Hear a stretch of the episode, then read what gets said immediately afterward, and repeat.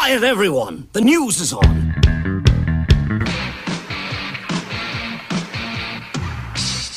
Metallica is coming out with their own line of ice cream bars. They'll be shaped like a guitar, they'll have vanilla ice cream and a dark chocolate coating.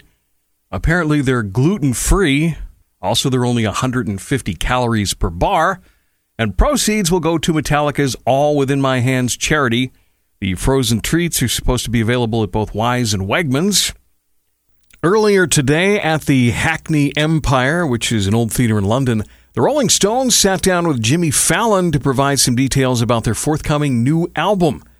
As we heard previously, the title of the new album will be Hackney Diamonds, uh, which apparently is British slang for the shards of glass after a break in. Anyway, the album is the first one of New Stones material since a bigger bang back in 2005. This new Stones album, we're told, will feature 12 tracks and it'll be available starting October the 20th. Now, two of the songs on the album were recorded pre pandemic. They feature the late Charlie Watts on drums. Steve Jordan is behind the kit for the rest of the album. Also revealed today during this live stream, Lady Gaga is going to duet on a track called Sweet Sound of Heaven. Again, Hackney Diamonds will be available October the 20th.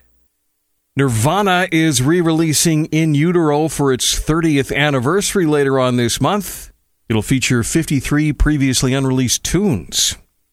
Celebrity real estate news Jessica Simpson is selling her Southern California home. She bought it from Ozzy and Sharon Osbourne back in 2013, paid $11.5 million for it back then.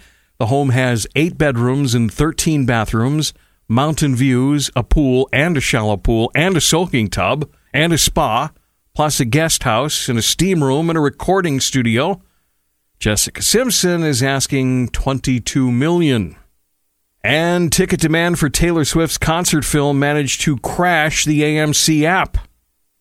Other Tay Tay news today the USC Marching Band performed Taylor Swift's Cruel Summer.